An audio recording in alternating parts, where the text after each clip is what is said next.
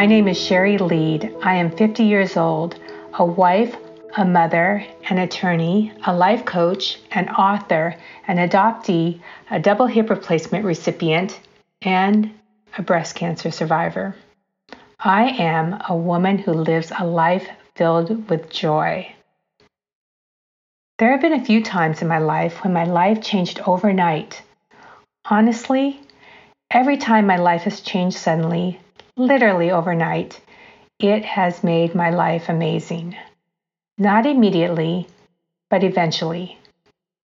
When I look back at how these moments of sudden change have forced me to regroup, to gather my strength, and to find the opportunity or the light in the darkness, I realize that these challenging moments propelled me to something beyond my plan or even my wildest dreams. It was January 1992, a month after my 22nd birthday. I was in my last year at the University of Washington, planning to graduate with a Bachelor of Arts degree in psychology at the end of the quarter before moving on to law school. I was a few months ahead of schedule, planning to finish all of my credit requirements a quarter early. In addition to finishing college, I was working full time as a TDD relay operator. TDD stands for Telecommunication Device for the Deaf. This was well before email and text messaging. I was the voice for the deaf and hearing impaired as they typed messages across a TDD screen, which I would read in the headset to the hearing. I was a typist for the hearing who would then respond in voice, and I would type out the responses across the TDD. I worked the graveyard shift, able to study at work when I was not on, on a call. I then attended early morning classes right after my shift ended and got a few hours of sleep during the day. This was a schedule that I can't imagine carrying right now, but it was a schedule that was easy for a then 22 year old who naively believed that life traveled in a straight line. This was a crisp January day. The sun was shining, and like we enjoy saying in the Pacific Northwest, Mount Rainier was out. That means that the air was clear, visibility was perfect. It was a normal day for me. After my graveyard shift, I attended my college classes, and then after classes, I decided to run some errands. You know, at the time, I owned a little red two seater 1987 Honda CRX. I absolutely love that car. I finished my errands, my last errand being um, a trip to the car wash, and then proceeded towards home. I was driving down a 50 mile per hour highway, sunroof open, music on. Life was good. It was a four lane highway with two lanes traveling in either direction. I was on the inner lane traveling southbound. A 74 year old woman in a Mazda 929, which was a larger sedan, was traveling northbound. For reasons still unknown, she crossed the center line we hit head on at a combined speed of well over 100 miles per hour. My car, the car I loved, was manufactured before the law required mandatory airbags, so mine had none. While my car suddenly hit resistance and came to a relatively quick stop, my body continued violently forward. My body hit the steering wheel at such a force that cracked the steering wheel in half. My head hit the driver's side window, breaking out the glass. My legs propelled forward into the base of the car. Both ankles were broken, my right ankle being the worst, crushed in the accident. The fire department, medics, and law enforcement arrived at the scene. The jaws of life were used to cut me out of the car. I was in bad, bad shape. I was going in and out of consciousness at the scene of the accident, able at one point to give my parents' phone number to the responders. My parents were called and rushed to the hospital, which was closest to the car accident scene. They arrived at the hospital and found that while the other driver was admitted to the hospital, I was not there. The hospital staff assisted my frantic parents as they tried to locate me. they finally were able to tell them that I was transported to Harborview Medical Center in Seattle, a Trauma One hospital. Well, when my parents heard that I had been taken to Harborview, they knew that I was badly hurt. As a parent now, when I think back to this moment for them, it makes me emotional. I get goosebumps. I can't imagine being in their shoes. They eventually arrived at Harborview just in time to see me on a gurney being wheeled into surgery. My body was broken. Glass was embedded in my face.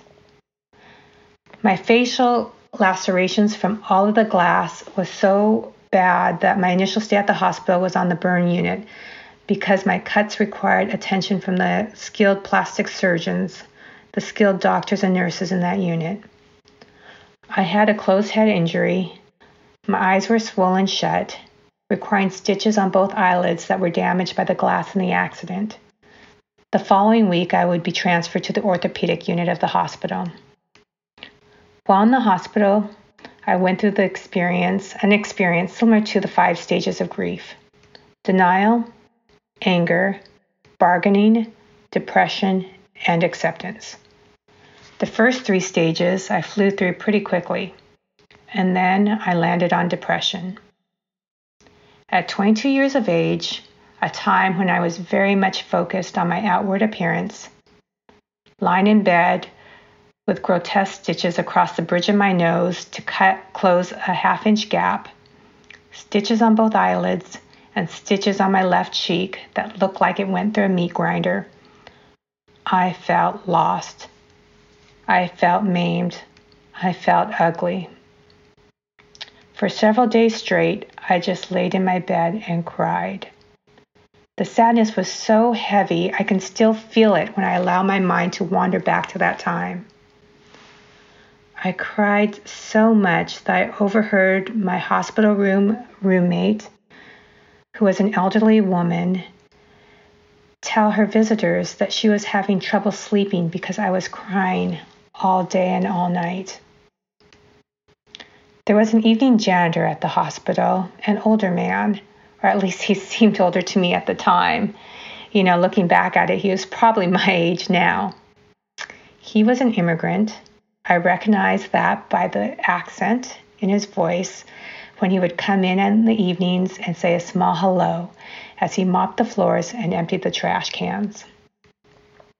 Then one evening, in the midst of my despair, the janitor looked at me. He looked directly at me and he said, It will be okay.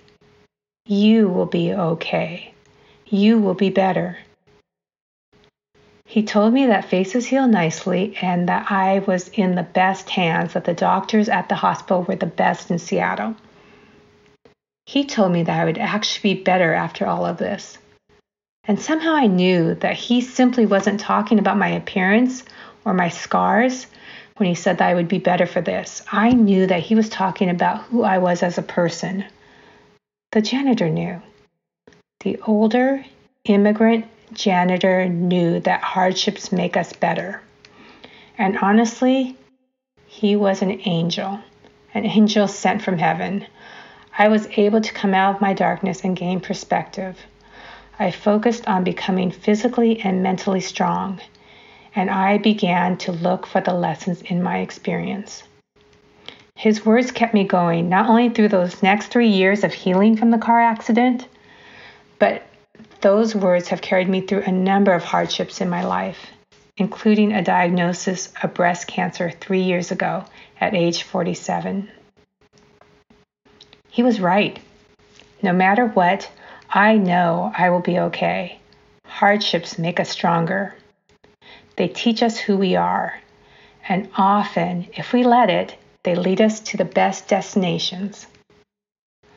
While I had to drop out of my classes that quarter at the University of Washington, I was able to resume classes the following quarter through their Disabled Student Service Department. At least that is what it was called at the time. I was wheelchair bound. And during that time, I met students who were, also part of that Disabled Students Department. students who I had seen on campus prior to my accident but never spoke to or knew their stories. Over that college quarter, I made friends with students in this department and I learned their stories. It was eye opening to me. I learned to see people for who they were on the inside rather than based on their outwardly appearance, the appearance that I was focusing on prior to my car accident.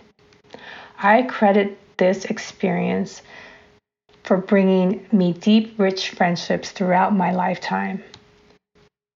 I learned how to listen and look for the common story with everyone I meet. I became a better person.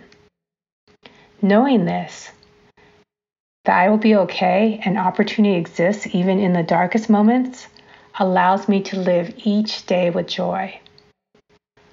I share this message from the hospital janitor with my life coaching clients, and now with you. During times of difficulty, whether it be divorce, elderly parents, raising kids, or work struggles, you will be okay. And not just okay, but you will grow from the experience and you can find opportunity beyond your wildest dreams. From sharing my story with you in this very intentional manner, and not simply as a passing story that happens to pop up in conversation from time to time, I learned even greater gratitude for my life journey. I can clearly see how this experience at age 22 set the tone for the rest of my life, allowing me to find perspective when things have gotten tough, and taught me that obstacles bring opportunities. My biggest dream is that my legacy, what I am remembered for, is to be remembered as someone who always listened and someone who was able to find the common story with everyone that she met. And through that, my hope is that everyone I meet feels that their life was enriched because of me. We all have a story to share and a voice that is meant to be heard, and we want to share yours. For more information and to get involved, visit storiesofinspiringjoy.com. Stories of Inspiring Joy is a production of Seek the Joy Media and created by Sydney Weiss. You can find all episodes on Spotify or Apple Podcasts, and if you like the show, hit subscribe, leave us a rating and review, and follow along on Instagram, Facebook, and Twitter. We're creating greater connection and community, one powerful story at a time.